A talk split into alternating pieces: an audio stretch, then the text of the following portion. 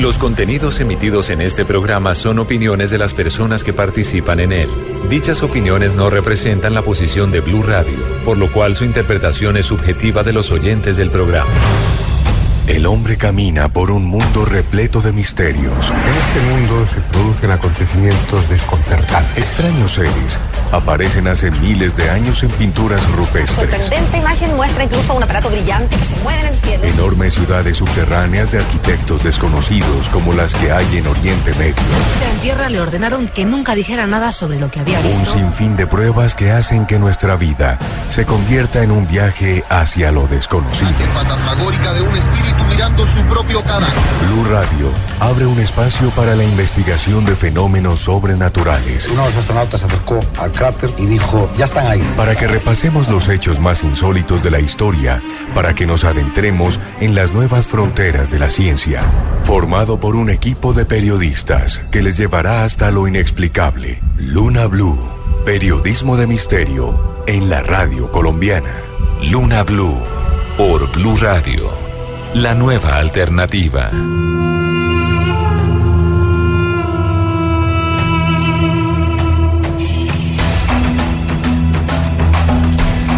Tres mil años de historia que se tragó el desierto. Un fabuloso río que pinta de azul las arenas del Sáhara. A sus orillas se creó una de las civilizaciones más fascinantes que han existido en toda la Tierra. Una civilización todavía repleta de misterio. Les estoy hablando del río Nilo y les estoy hablando de las arenas de Egipto. Realmente un país de ensueño, un lugar tan complejo de explicar y de investigar por lo que hay allí, por sus restos fabulosos que la arqueología sigue metida en mil debates sobre lo que realmente aconteció en aquellas latitudes. Y es que tenemos una historia oficial, pero hay pruebas que le dan la vuelta a la historia. Yo las digo con, concretamente, por ejemplo, las famosas listas de Manetón, que no nos hablan de Egipto como un imperio que nació hace 5.000 años, sino que nos remontan miles de años atrás a un tiempo en que hombres y dioses vivían juntos, en concreto los Semsuor, los hijos del dios Horus, que volaban por encima de nosotros y tenían poderes inexplicables para los hombres. Se dice que la meseta de Giza, que las pirámides tienen 4.500 años, sin embargo, en el Museo Nubio de Asuán hay un huevo de avestruz datado hace 6.000 años donde se ve claramente el río Nilo con tres pirámides. Pruebas que son fotografiables, son palpables, están ahí. Pruebas a las que la arqueología no quiere mirar porque tendría que reescribir la historia, incluso dentro de lo que nos hablan los mismísimos egipcios. Nos comentan de la tierra de la Mentá, la tierra de los antepasados, una isla que sucumbió y de la que llegaron antiguos y misteriosos dioses. Exactamente igual que decía Platón en sus obras El Timeo y el Critias, cuando hablaba de la Atlántida. Obras impresionantes que marcaron toda la historia antigua de la humanidad. En Egipto está la única maravilla del mundo antiguo que queda en pie, la gran pirámide de Giza, la pirámide de Keops. Dicen que todos le tememos al tiempo, pero el tiempo le teme a las pirámides. Y lo que digo yo, después de investigar muchísimo tiempo los enigmas de Egipto y haber tenido la suerte de recorrer el país muchas veces, tanto esfuerzo, tanto trabajo, debió de tener una razón no menos importante. Y esa razón era dejarnos un mensaje en piedra. Un mensaje en piedra para que fuese eterno, que todavía no hemos sabido descifrar. Hoy vamos a dar un paseo peculiar por el país del Nilo, ahondando en uno de sus enigmas más inquietantes, la esfinge de Gizeh, el viejo león dormido de piedra que mira todos los días al horizonte en el Sáhara. Un león dormido que quizás algún día despierte, tan repleto de misterio que ni siquiera sabemos qué significado tenía. No hay textos que nos lo digan. Uno de los monumentos más importantes de nuestro planeta y ni siquiera sabemos qué significa. Mil incógnitas también en torno a su constructor. Buenas noches, lunáticos. Mi nombre es Juan Jesús Vallejo, los que queráis seguirme en redes sociales, mi Twitter es arroba Juan G. Vallejo, Juan J. E. Vallejo. En Instagram, los que os guste la fotografía, estoy poniendo ahí imágenes de mis viajes por los cinco continentes. En Instagram soy Juan Jesús Vallejo. Y esto es Luna Blue, periodismo de misterio en la radio de Colombia. El numeral de hoy para todas vuestras preguntas es Egipto Luna Blue. Repito, el numeral de hoy para vuestras preguntas y comentarios es Egipto Luna Blue la antigua magia de los faraones, una magia que ha demostrado ser eterna. Os aseguro que no hay sensación más fascinante en la vida que plantar los ojos delante de la máscara mortuoria de Tutankamón, un rostro de oro con los ojos de lápiz azul que parece susurrarnos al oído antiguos secretos un día, una noche en la que vamos a viajar con la imaginación, que es el mejor avión que existe, hoy en miércoles de historia. Un día para darnos cuenta que existió una ciencia antigua que hizo maravillas que a día de hoy no entendemos. Viene ya la publicidad, ya mismo comienza Luna Blue.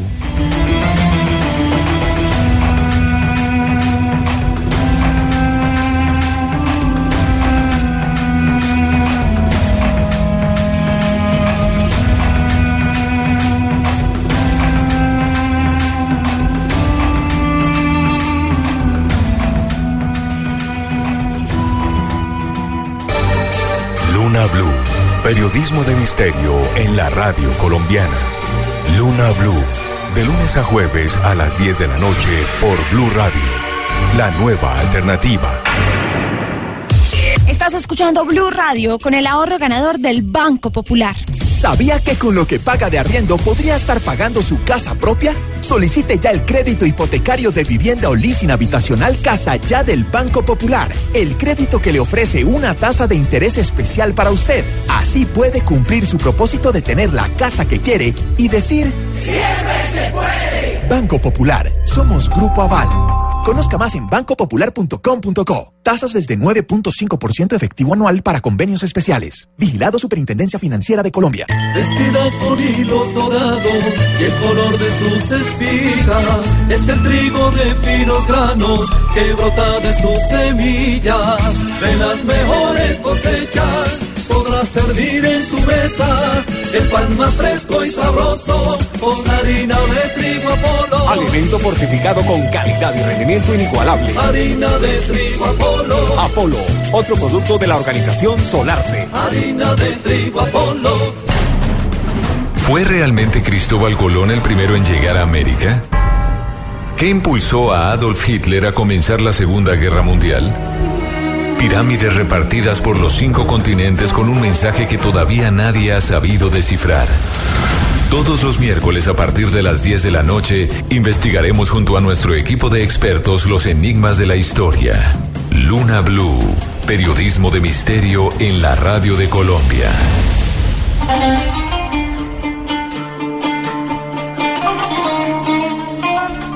Continuamos en Luna Blue, periodismo de misterio en la radio de Colombia.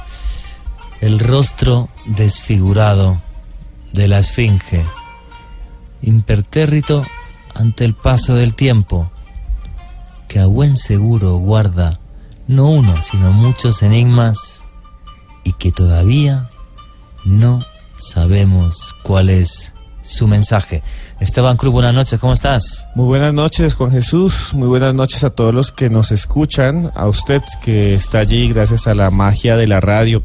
En este miércoles de historia en el que nos vamos a internar en uno de los misterios más profundos, extraños y milenarios de la humanidad, que es la Esfinge. Es una construcción que todavía sigue siendo un enigma y es una construcción que todavía sigue levantando ampollas tanto en la academia como en investigadores. Pero una cantidad de peleas que tienen ahí, pero brutal. O sea, los británicos dicen una cosa, los franceses dicen otra, los egipcios otra. Los egipcios otra. Es muy triste, pero vivimos en un mundo pues todavía un poco colonialista, entonces casi nunca se escucha la voz de los egipcios. Sí. Y cuando los arqueólogos egipcios cuentan cosas que encuentran, generalmente las tapan las grandes universidades europeas porque pues no, no las llaman, no les llama la atención. Entonces hay un montón de misterios allí. Y entre esos, yo recuerdo muy bien eh, cuando estaba estudiando en la universidad que yo veía una clase con un profesor turco de arqueología. Era la clase de egiptología. Y me contó algo que quiero que Juan Jesús, que es el que ha estado allá, yo no tengo todavía el placer de irás, irás. Algún día iré, el viento me llevará el hoy, avión. Hoy estamos viajando con la imaginación, que no Como ustedes, sí. Hoy vamos a viajar hasta allá. Y en esa clase, Juan Jesús, me decía el profesor que las esfinges o el nombre de esfinge era tan enigmático que todo lo que sabía de ellos, ni siquiera de los egipcios hasta hace muy poco tiempo, sino que todo estaba escrito por los griegos. Sí.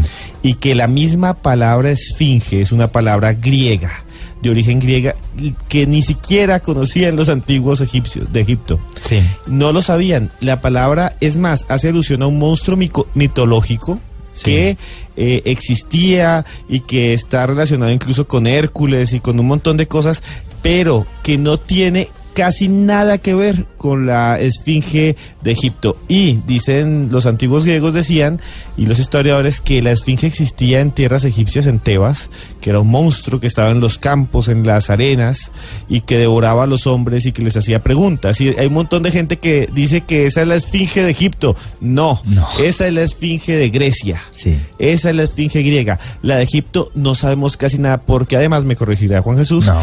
Entre casi todos los escritos que por fin se pudieron eh, decodificar, digamos, después de Champollion, sí. casi ninguno habla de la esfinge. No, ninguno. Ninguno. ¿Del simbolismo qué significaba? Ninguno. Nada. No, no. Ninguno No. habla de la esfinge. Y, Ni un solo texto. Y está ahí. Está ahí, usted la puede tomar una fotografía, es la construcción más de las más impresionantes enigmáticas porque a todos nos llama la atención. Usted llega a un restaurante y hay una esfinge y todo el mundo la mira. Usted va, el símbolo de un montón de eh, productoras de televisión y eso es la esfinge. Sí. pero nadie sabe quién la construyó, cuándo la construyó, para qué la construyó y qué significa. Es más, como la denominamos es como la denominaban los griegos y no a esa, a la de ellos. Sí, hay que, hay que pensar varias cosas, ¿no? O sea, lo, lo primero, que cuando hablamos de la cultura egipcia, tenemos que ponernos siempre en, en- en mente una cosa. La cultura egipcia, la civilización egipcia duró 3.000 años. Desde el 3150, más o menos, porque no se sabe exactamente, antes de Cristo, con un faraón que se llama Narmer, que sería el primer faraón del Alto y el Bajo Egipto, antes todo un mar de dudas, solamente una pieza arqueológica que se conoce como el martillo del rey escorpión, pero aparece solo con la corona del Bajo Egipto, no con la del Alto Egipto. Si habéis visto la película del rey escorpión, pues se basa en esa, en esa pieza arqueológica que apareció en la ciudad de Tinis, eh, más o menos como por el centro eh, de Egipto. Y luego sí, en la paleta de Narmer, que es una pieza arqueológica muy importante, queda claro que Narmer sí era rey del Alto y del Bajo Egipto. Hay que pensar que el Alto Egipto es el sur de Egipto, porque el río Nilo es de los pocos ríos del mundo que va eh, de sur a norte. Entonces, el Alto Egipto es el sur, es ya prácticamente, bueno, sí, prácticamente, es parte de Sudán, del actual Sudán y Egipto, y el, y el Bajo Egipto sería, pues bueno, pues, pues, pues todas las tierras Por- del por centro esos- hasta, hasta el norte del Para país. entender mejor, imaginen ustedes esto. El Alto Egipto sería eh, lo que hoy es Sudán.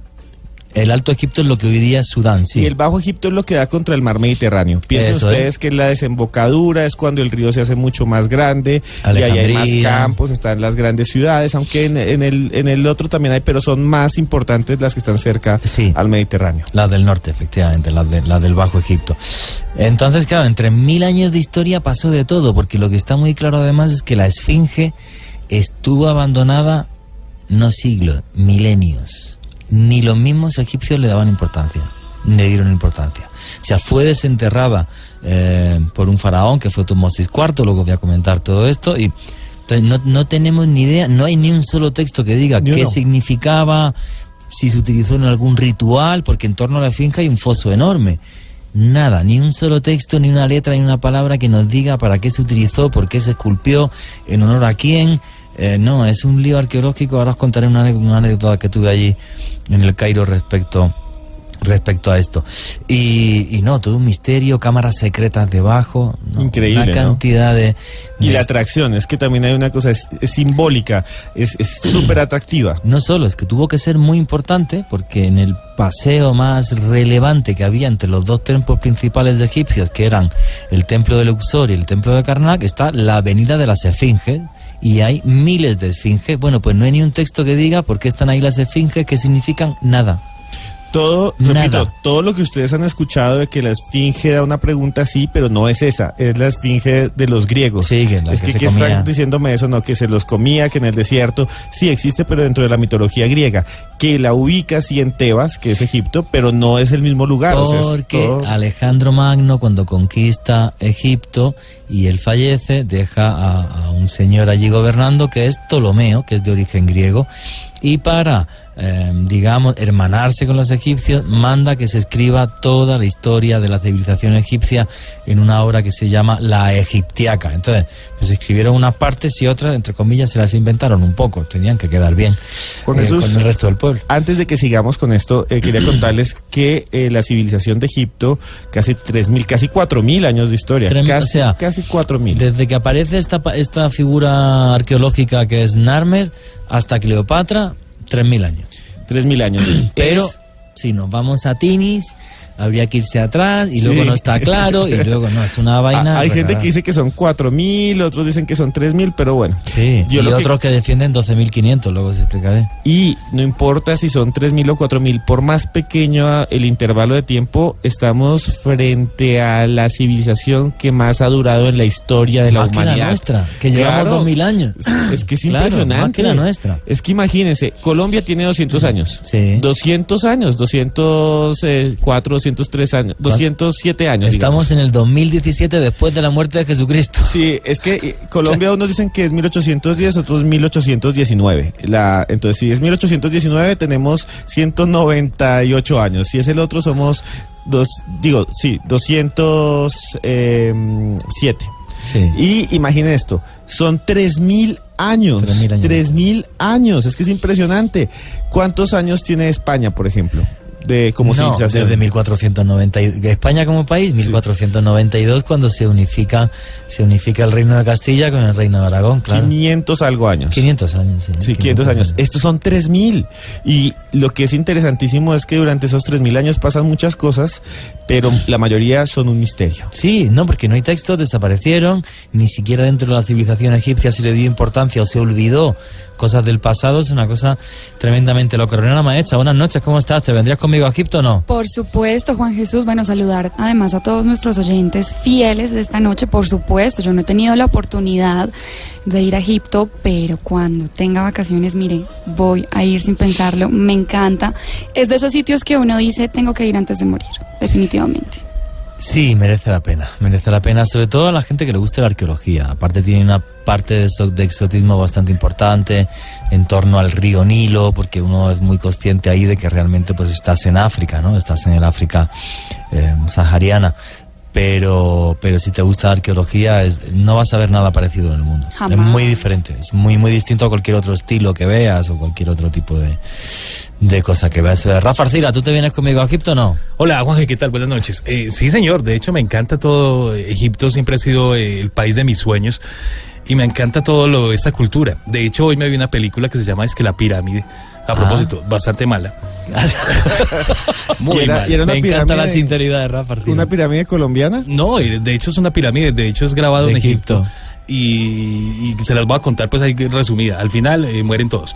Porque, porque todos se quedan encerrados en una spoiler. spoiler. No, qué cosa tan. No, pero es que la, la mal, película qué es tan mal. mala. O sea, me encanta tanto lo de Egipto que, que me da hasta rabia ver ese Porque tipo te de cosas. gastaste la plata y estuviste dos horas y dijiste, Sí. pues el guionista se le podía haber trabajado un O poco. sea, ¿no? que, que salga a estas alturas de la vida, un 2013, que es donde narra la película, la data de, de esa fecha, y que salga Anubis a comerse a la gente, pues eso no, no se pero, lo creen. pero, pero bueno, esperemos aquí un segundo porque hay mucha gente que todavía eh, ya no es el mismo culto porque desapareció, el tiempo lo cambió, pero hay gente que trata de revivir estos cultos, no en Egipto, sino en muchas Sí, en partes Egipto del mundo. No, Egipto no. es en Egipto, pero es- allá es completamente musulmán y copto es otra cosa. Musulmano cristiano. Sí, sí, pero en otros lugares del mundo han intentado revivirlo, la nueva era, un Pero es, que de cosas. incluso el ojo de oro. pero es que incluso la religión en esos 3.000 años cambió. cambió, se fue muy... Claro, se fue Un modificando. emperador. Los dioses del final, o sea, los dioses con Cleopatra, ni siquiera los dioses principales eran los mismos que, que hace 5.000 años, había cambiado.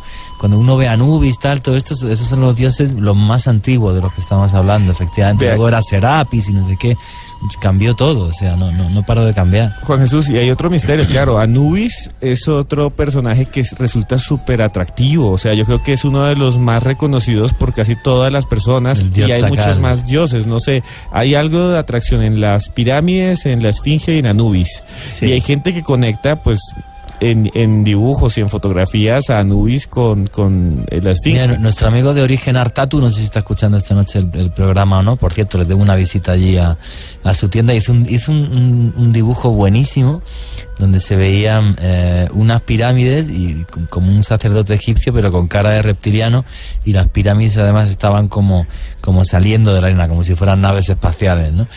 Realmente estar en Egipto hace que tu imaginación pueda llegar a volar hasta, hasta, hasta ese punto, ¿no? Porque hay un momento en el que ves ciertas cosas que dices, oye, pues, no habrá venido aquí alguien de fuera a echar una mano porque esto es que me parece increíble, o sea, esto me parece tan, tan tremendamente imposible. O sea, si tú quieres sentirte pequeño, pequeño, pequeño, pequeño, vete al lado de la finge, de la finge, no, perdón, de la gran pirámide de Keops y eres bueno, una pulga al lado tuyo es un ser gigantesco, o sea, no eres nada, o sea, es increíble. Juan Jesús, increíble. yo quisiera que comenzáramos, bueno, primero preguntándole a todos los eh, lunáticos con el numeral de hoy, que es Egipto Luna Blue, que nos cuenten qué les gustaría eh, conocer en Egipto mientras vamos aquí hablando. Ir ¿A haciendo, dónde les ir gustaría haciendo preguntas que yo respondo Exacto. sin, ¿Y sin, cuál- sin- Exacto. ¿Qué les gustaría? Y vamos a viajar con la imaginación. Y yo ya quiero hacerle una pregunta a Juan Jesús, que es Dale la siguiente. Juan Jesús, esa, eh, esa esfinge, ¿dónde está?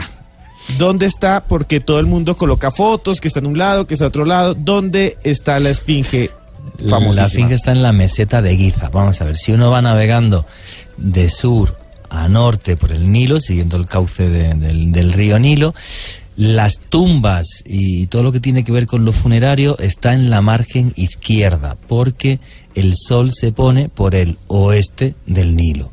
Entonces todas las tumbas y el famoso Valle de los Reyes y todo eso siempre está en la margen izquierda del Nilo, en la parte oeste eh, del Nilo. Entonces cuando uno llega al Cairo, pues justo al lado del Cairo, justo al lado, no, pegado al Cairo, ¿vale? Eh, porque en el Cairo el río Nilo se ha dividido ya en dos. Sí, señor. Eso es. en Tiene el- dos brazos, digamos. Dos brazos, eso. En el río Nilo, en el Cairo, se ha dividido en dos. Los dos brazos, bueno, como te caigan, no te comen los cocodrilos, te mueres de la cantidad de suciedad que lleva eso. No Ahora, en este momento. En este momento es sucio, no te puedes imaginar. Bueno, pues el río ahí ya está dividido en dos, ¿vale? En el Cairo. Y nada, pues, pues en, en la parte oeste del, Ni- de- de- de- del Nilo, que ya la ciudad del Cairo pues, ha llegado justo al borde de, esa meseta, hay que pensar que el Cairo tiene 21 millones de habitantes. Entonces, pues ahí hay una meseta, ¿vale? Que es una pequeña elevación de roca, es muy, muy, muy rocosa, muy, muy desértica, es puro desierto, súper seco, y ahí es donde se encuentran las tres famosísimas pirámides, Keops, Kefren y Miquerinos, y la esfinge de la esfinge de, de- Giza, que la esfinge está muy baja respecto a las pirámides, ¿vale? O sea, si tú vas por la meseta, está la, la pirámide de Keops, que es realmente la más alta, la de Kefren, que es la siguiente, parece más alta, pero es falso, es que la meseta sigue, sigue empinándose y entonces Kefren parece más alto que Keops. Se diferencian esas dos pirámides súper fácil, aunque en la altura parecen iguales, ¿vale? Incluso la de Kefren más alto, la de Keops, la parte de arriba de la pirámide está mochada, está cortada, ¿vale? Mientras que la de Kefren, la parte de arriba, sigue teniendo el recubrimiento original de piedra. ¿Qué pasó con el recubrimiento original de la pirámide de Keops? Pues que se arrancó en la Edad Media para hacer las mezquitas del Cairo. Las mezquitas del Cairo llegaron allí Como a, todo el mundo, a tumbar los templos antiguos y montar Eh, los nuevos templos. a lo bruto, tiraron, sacaron el recubrimiento exterior de la pirámide para hacer la- todas las mezquitas que hay en el, en el Cairo. Entonces, pues al tirar ese recubrimiento, la parte de arriba también la tiraron, donde supuestamente estaba eh, un piramidón que sería, estaba recubierto de oro. ¿Vale? Y la, la, de Kefren también está deteriorada, o sea, también está quitado el recubrimiento para hacer mezquitas, pero la parte de arriba está, está intacta. Y luego la pirámide de Miquerinos, que es muchísimo más pequeña y que se ve clarísimo porque el recubrimiento de esa pirámide es de granito rosa. No es de roca Rosado. caliza, sino que es de un granito rosa que viene de una cantera que está en Asuán. Lorena Maecha. Sí, Juan Jesús, cuando uno vaya, cuando uno está en la meseta de Gizeh, están preguntando aquí los lunáticos, listo, usted llega, ve estas pirámides, se encuentra esta figura magnífica de la esfinge, pero ellos quieren saber exactamente cuál es la forma de la esfinge, porque están diciendo que tiene figura de animal, que tiene, incluso están preguntando si es un hombre, una mujer, eh, qué tipo de animal es. Es un Si león. nos puedes es, un, es un león. Eh, O sea, la, esfinge, sí, vamos a ver, no es tan enorme y tan descomunal como, como Keops y Kefren, que son una cosa increíble, y luego ya si queréis os describo cómo son las pirámides por dentro, porque son muy diferentes también Kefren y, y Keops. O sea, Keops es mucho más difícil de construir, aparte de que sea más grande, por el interior que tiene que, que Kefren, ¿vale? Y... em, Miquerinos es la, entre comillas la que menos misterio tiene, ¿vale? Y luego la esfinge, o sea, tú ves, la- ves las tres pirámides y abajo está la esfinge, ¿vale? Está, mm, si tú te pones a ver la esfinge a la cara, la pirámide que se ve detrás es la de, la de Kefren. Si veis las fotos en Google veréis que la pirámide que hay detrás de la esfinge, la parte de arriba de la pirámide está intacta, ¿vale? Que es la pirámide de Kefren la que se ve desde la esfinge. Bueno, pues eh, nada, pues es un león con cara, con cabeza humana. ¿Vale? Entonces ves claramente, la, no, la esfinge mide unos 50, no sé si es 56 o 57 metros, juraría, y tiene 20 de alto. ¿Vale? O sea que no es pequeña, es también bastante grande. Pero a diferencia de las pirámides, en torno a la esfinge hay excavado un foso. O sea, hay excavado un foso de roca. O sea, tú cuando llegas a ver la esfinge, estás en, eh, te puedes poner, te puedes situar justo al borde del foso. ¿Vale? Que es un foso que a lo mejor tiene, no sé, pues como 6-7 metros. O sea, que como te caigas te metes un tortazo, pero eh, importante. Entonces está ese foso y dentro del foso, que no sabemos para qué se utilizaba, no tenemos ni idea, está la esfinge. Entonces, la esfinge claramente, ¿vale?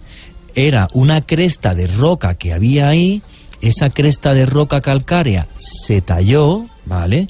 Por eso la cara es simplemente pues una cara humana tallada y luego hay unas partes, tanto en los brazos como en, en lo que sería el trasero de la esfinge y alrededor, que está hecha con rocas, o sea, cuadricularon rocas y fueron haciendo más perfecta la forma de ese león con cabeza, mm, con cabeza humana, con cara humana. Juraría, y todo el mundo cree que está allí te va a decir lo mismo, que es un hombre, no es una mujer. Una mujer. es un hombre, es un hombre. Incluso están preguntando, Vale. Juan Jesús. Pero le falta la nariz. Esto le iba a preguntar. Están preguntando por qué le falta la nariz, si está relacionado con la erosión No. o con Napoleón. algo más. No, tampoco. Hay gente que dice que es No. Napoleón. Sí, están No. preguntando por eso. No. Hay, hay varias teorías, ninguna, vamos, que yo sepa, ninguna en Napoleón, ¿vale? Es los mamelucos, los mamelucos eran, eh, cuando el Imperio Otomano, pues allí estaban eh, unos guerreros que eran los mamelucos, a los que se enfrentó Napoleón.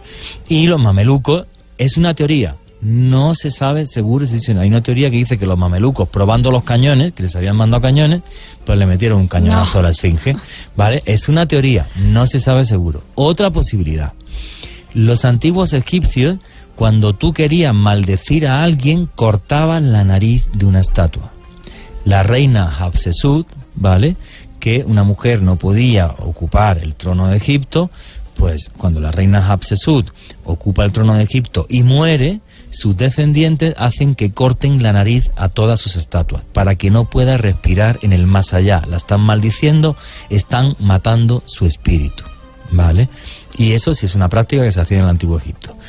Pero como no sabemos a quién representa la, la esfinge de Giza, ni, hay, ni, ni, aparece el nombre de ningún faraón, ni aparece absolutamente nada, pues no tenemos ni, ni, ni idea. Entonces, es muy espectacular cuando la ves, cuando la ves sobre todo de frente, ¿vale? Cuando la ves por la espalda, pues no es tan espectacular, pero cuando la ves de frente, repito, es un león enorme de más de 50 metros, 20 metros de, 20 metros de alto, con unas patas enormes. Las patas se ve claramente que son rocas cuadriculadas que, que han puesto, mientras que el resto del cuerpo se nota que es una roca que se ha modificado, ¿vale?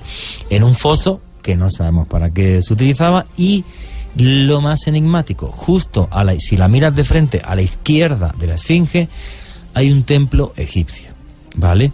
Un templo egipcio que es único, porque es que no vas a ver nada parecido en todo Egipto. ¿Por qué? Pues porque encuentras unas piedras enormes, hay una que pesa 700 toneladas, que es una auténtica bestialidad, estamos hablando de 700.000 kilos, eh, están pulidas y, y talladas de una forma muy rara, muy rara me refiero a qué. Parece más una construcción inca del Perú que una construcción egipcia porque las piedras no están cuadriculadas, porque tienen un montón de ángulos, es una cosa súper extraña, no vas a ver nada parecido en tu Egipto, y entonces tampoco tenemos absolutamente ni idea de para qué se utilizaba ese templo. No Sí. tenemos ni idea, no, no lo sabemos, no hay ningún texto en el templo, no hay ningún jeroglífico, no hay absolutamente nada Ni de siquiera- nada. Sí, hay, juraría que son 24 Sí. pozos, como ve- no, no pozos, sino como 24 agujeros, ¿vale? Que, que eran 24 las provincias egipcias, o sea, como si cada uno representara una provincia. Pero es súper raro porque no está consagrado a ningún dios, tú no ves ninguna estatua de ningún dios, tú no ves un jeroglífico que diga, pues aquí.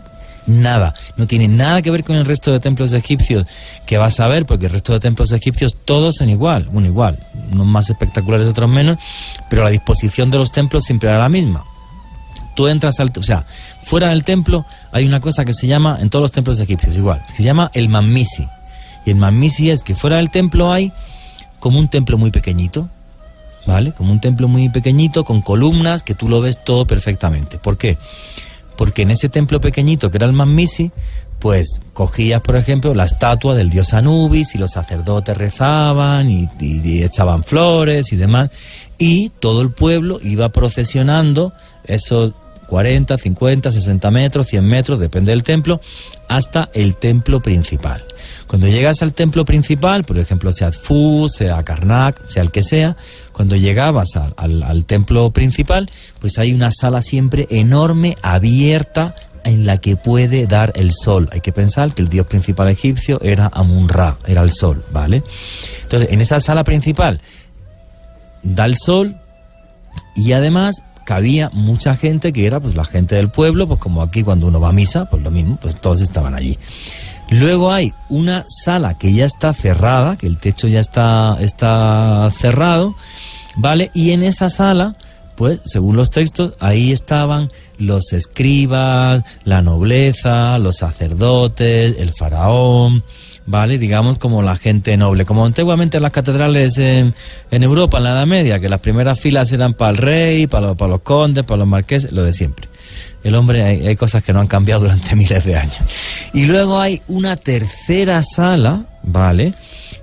Con, que tiene, e- esa tercera sala ya tiene un montón de pasadizos y de habitaciones y demás, que es la parte en la que entraban solo los sacerdotes. Y una parte principal dentro, central, que tú puedes atisbar desde fuera, ¿vale? Que era el Santa Santorum del templo, donde suele haber como... ¿Cómo lo explico yo? Pues como un altar enorme de granito rosa siempre, que pesan esas piedras una auténtica bestialidad, donde estaba la estatua principal del dios principal del templo. Pues por ejemplo, si uno iba a, si tú ibas a Edfu, pues una estatua del dios Horus. Si ibas al templo de Karnak, pues una estatua de Amun-Ra. Si ibas a otro templo, pues una estatua de, de- Anubis o de Osiris o, o del que fuera, ¿vale? Entonces, eh, todos los templos son así. En todo Egipto, todos los templos que vas a ver, y yo he visto hasta los del desierto, eh, todos son así. Pero ese templo de la Esfinge, nada que ver.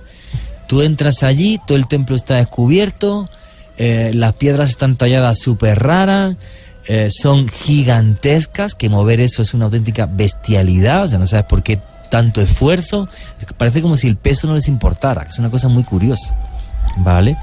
Eh, no, no tiene nada que ver con todo lo que vas a ver en, en- Egipto. Entonces tú ves el templo de la Esfinge y la Esfinge al lado. Entonces tú para ir a ver la Esfinge tienes que pasar por el templo, ¿vale? O, te- o te estrellas por el foso, vamos, o sea, pasas alrededor del templo y entonces la sigues viendo desde el foso porque la rodea entera, pero, pero, pero estás ahí. Entonces, pues no tenemos absolutamente ni idea. Los arqueólogos hasta hace tres días eh, que este- esto es una y Esteban que es arqueólogo historiador me, me- me va a entender cuando yo iba a, a Egipto tenía una di- unas discusiones con esto con amigos arqueólogos egipcios tenía unas discusiones bizantinas Vamos a ver, la arqueología hasta hace tres días decía que la esfinge de Giza la había hecho el faraón Kefren. Sí, señor. Vale. Y ellos decían que era Kefren. ¿Por qué? Porque justo al lado de la esfinge hay un pozo que todos los turistas, que la, la picaresca en el mundo árabe es increíble. Eh, hay un pozo al lado de la esfinge. Entonces, en ese pozo, pues tú ves siempre que está lleno de monedas y, demás. Porque los guardas de allí se han inventado que eso da suerte y que allí había el espíritu de no sé quién. No, ese pozo es un pozo que encontraron allí del que sacaron una estatua de Diorita del faraón Kefren. ¿Vale? Esa estatua de Diorita que es súper impresionante, ¿vale? Y que está en el Museo del Cairo, que yo le digo a la gente, digo, oye, esta estatua de Diorita en cierta medida puede tener más misterio que, la, más misterio que las pirámides. ¿Por qué? La diorita es una roca de dureza a 9, casi como el diamante, es una bestialidad, es súper dura, súper, súper dura. Y está tallada y pulida, pero perfecto. Pero perfecto es, o sea, increíble, ¿vale? Y esa estatua está clara, está claro que es del faraón Kefren. Pero que la estatua de Kefren esté en un pozo cerca de la esfinge no significa que la esfinge la hiciera Kefren. Para nada, de nada, ¿vale? Entonces los arqueólogos se basaban en el parecido del rostro de la esfinge al, al, al rostro de la estatua de Diorita del faraón Kefren. Esa era una de las dos razones por las que decían que era Kefren. La otra razón es la esfinge en, la- en las patas tiene dos estelas. Una es de un faraón que se llamaba Tutmosis IV y otra de un faraón Ramsés II, súper conocido. Bueno, pues eh, hay una estela que es la de Tutmosis IV. Nada, pues Tutmosis IV lo que cuenta la estela es lo siguiente. Tutmosis IV era un príncipe sin más y un día pues se fue por ahí a dar un paseo con su caballo, le dio sueño y se echó la siesta eh, debajo de la cabeza de la esfinge, porque la esfinge estaba enterrada entera, que es como la descubrieron los europeos y cuando fue Fara- el Napoleón, estaba enterrada en arena y solamente se veía la cabeza, no se veía el cuerpo, ¿vale? El foso estaba lleno de arena. El foso tarda en llenarse de arena como unos 30 años, ¿vale? Porque la, excavaron a finales del siglo XIX y cada 30 años hubo otra vez que excavarla porque no se veía nada. Es que es una zona donde hay muchísimo, mucho viento y mucho polvo, entonces se tapa todo súper fácil, ¿vale? Entonces, bueno, pues en, esta estela de Tutmosis IV que dice, yo tuve un sueño aquí, Tutmosis, y entonces, bueno, pues para, para que os digáis, eh, la estela exactamente dice así. Alza tus ojos hacia mí y mírame, Tutmosis, hijo mío. Yo soy tu padre, el dios Arakti Kepe Ra Atón. Te daré el poder real. La tierra te, te pertenecerá en toda su extensión, su extensión. Los tesoros de Egipto y todas las riquezas de los demás países irán a parar a tus manos. Hace muchos años que mi rostro se volvió hacia ti, lo mismo que mi corazón. La arena del desierto sobre la cual reposo me oprime. Prométeme que atenderás mis deseos porque tú eres mi hijo salvador, lo sé. Eso es un trozo del texto, porque el texto es enorme, que tiene la estela. O sea, ahí lo que dice tú, ahí lo que está haciendo Tutmosis es muy sencillo. Tutmosis cuarto es voy a justificar que soy faraón de Egipto porque la esfinge, que es una, en este caso sería una reencarnación del dios Horus, me está diciendo que yo soy su hijo y no sé qué y bla bla bla bla. ¿Vale? Y en uno de esos párrafos aparece, en uno de esos párrafos que está roto, aparece la sílaba kef. Y entonces dijeron, ah, pues si está ahí kef, es que va a ser kefren. Pero el resto del texto está roto, solo aparece kef. Y kef era una sílaba que se utilizaba en muchísimas palabras. Con lo cual, pues, es, o sea, Sí. es muy, muy, muy complicado. Entonces, los arqueólogos se basaban en esas dos cosas, ¿vale? La estatua de Diorita de Kefren y la sílaba Kef de, de la estela de Tutmosis IV, porque la de Ramsés II, nada, ni habla de tal ni dice nada. Es más, Tutmosis inventó que la esfinge era una reencarnación del dios Horus. O sea, porque no aparece en ningún texto, ni tiene nada que ver con el dios Horus, que tenía cabeza de halcón, o sea, se lo inventó porque el dios Horus era un dios guerrero, tenía que justificarse y tal. Bueno, hace un par de décadas estuvo por allí un señor que se llamaba Frank Domingo. Frank Domingo era un tipo que trabajaba en la policía de Nueva York. ¿Vale? Era un fisionomista que lo que hacía era reconstruir rostros de personas, pues eso, que le han pegado tres tiros en la cara o que le ha caído un coche encima. Entonces el tío reconstruía los rostros de estas personas para que los familiares o la persona indicada pudiera reconocer el rostro del fallecido. Entonces, Fran Domingo fue allí, eh, de origen latino, por cierto, como dice el apellido, fue allí, fue hasta Egipto, se llevó su cámara de fotos, se llevó sus aparatos y fotografió la cara de la estatua de Diorita de Kefren y fotografió la cara de la esfinge. Reconstruyó la cara de la esfinge, la cotejó con la cara de Kefren y dijo, no es la misma persona, No es la misma. no es el mismo. Es que Y entonces todo el mundo se le echó encima, Dios mío, dijo, mire usted, yo ni soy arqueólogo ni nada, pero en rostro, de rostro soy un experto a nivel mundial. Y ese rostro y este rostro no, No, son la misma persona. La barbilla de la esfinge está mucho más salida que la de Kefrenta, o sea, no son la misma persona. Es más, muy curioso, porque en una, una entrevista dijo, o no son la misma persona, o el artista que hizo las dos caras, una de las dos caras, uno de los dos era un inútil, porque no es la misma persona. O sea, así se queda. Juan Jesús, es que siguen haciendo preguntas sobre el tema de la cara de la esfinge. Sí. Le- Les parece bastante interesante. Y Elizabeth Cuesta nos pregunta. Bueno, ella, ella pregunta por una teoría que hay alrededor de la cara de la esfinge y es que se dice que la cara actual no es la verdadera, sino que hay una cara eh, detrás. Entonces, si esto es real, porque al parecer dicen que, que hay como rastros No, de que se le ha modificado No. la cara. no. La cara de la esfinge es la original, no cabe, no cabe ninguna duda de ello. Y lo único es, no sabemos si fue un cañonazo o si por este ritual egipcio que yo os estoy comentando, le rompieron la nariz porque aquello era algo terrorífico. Mira, hay una cosa muy curiosa. ¿Sabéis cómo llaman los árabes a la esfinge? No. Abu Ol, el padre del terror. Les daba un miedo tremendo y no sabemos por, ¿Por qué? Les daba muchísimo miedo. Los beduinos, nadie de la zona quería dormir cerca de la esfinge.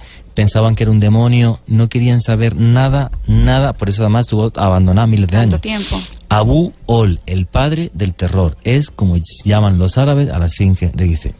Juan Jesús, si es que eh, eso que usted está diciendo está conectado con esas leyendas que han tratado de asimilar a la esfinge, porque la esfinge griega también era demoníaca, era malvada, era un ser que estaba dentro de las arenas Sí, y que hacía esto- daño. Pero ¿no? esto es curioso porque son los bedúes del desierto. Son- que esta sí. gente de Egipto, de Egipto no tenían, de cultura egipcia no saben nada. Nada. Y los y estos y estos griegos decían que no podían ir a después de Tebas porque ahí estaba la esfinge que comía seres humanos. Entonces Sí. es muy extraño. Pero Es muy extraño. Pero, pero el tema de que los beduinos, que es la gente que había en, en- en la zona, o sea, los que van por el También. desierto, hablasen de Abu Ol, el padre del terror, es muy curioso. Luego vamos a ver pruebas arqueológicas que nos dirían que la esfinge no la hizo Kefren para nada.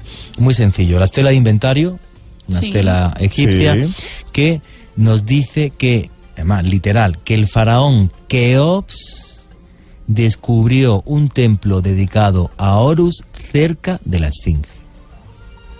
Y el rey, y Keops es el padre de Kefren.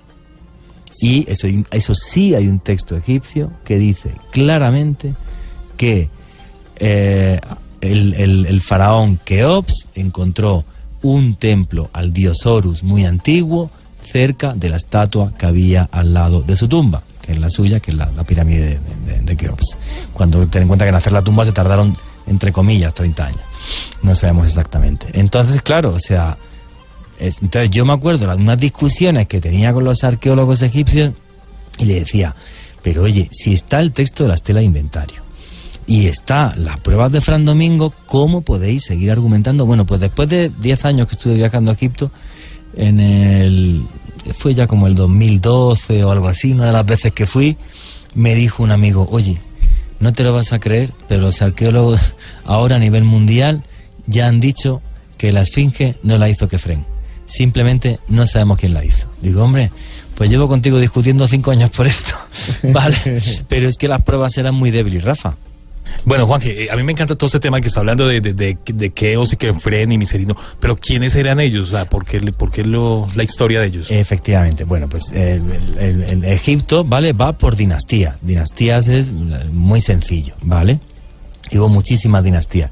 Dinastías es, por ejemplo, pues, pues que tú, ¿vale? Rafa Arcila, pues espero que fallezca dentro de miles de años, pero el día que fallezca, pues tu hijo, no sé, Iván Arcila será eh, otro rey. Y, su, y tu nieto y tu bisnieto, hasta que de repente hay una guerra, una guerra civil o cualquier cosa, y ya tu apellido no están los reyes y son de una de pues son nobles o algún sacerdote y tal y entonces empieza otra dinastía y así entonces Keops Kefren y Miquerino son reyes de una misma dinastía vale Keops padre de Kefren Kefren padre de Miquerino vale así de sencillo entonces lo que es increíble es y lo que es una gran discusión arqueológica es que en la cuarta dinastía que duró como un siglo y poco se movió tres veces más cantidad de piedra en toneladas que en 3.000 años de historia, no el do el triple.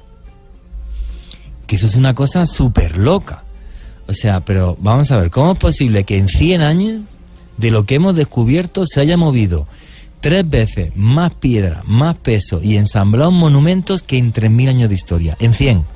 ¿Y cómo además? Es decir, la pregunta es, ¿cómo lo hacían? Pues bueno. ¿Pesaban tanto? No, es que es sorprendente. Es una locura. Tres Solo- veces más. sí. El triple de piedra en metros cúbicos. Es una bestialidad. Es que, sí. Por eso se habla de la ciencia antigua y de un conocimiento que se perdió. Y hay una figura clave para entenderlo. Porque los textos egipcios lo dejan clarísimo. Inhotep, Mm. que significa el que viene en paz. Un señor que era sacerdote, que era astrónomo, que era médico, que el que crea la primera escuela de medicina de la historia, por cierto, y que era tremendamente sabio y que crea la primera ciudad en piedra que tenemos de una forma perfecta, que es Saqqara. ¿Vale? Entonces, parece ser que este señor tenía un conocimiento como que no tenía nada que ver con lo que había en el resto del mundo hace 5.000 años. Ahora, ¿de dónde le vino ese conocimiento a Imhotep? Pues también lo dicen los textos egipcios.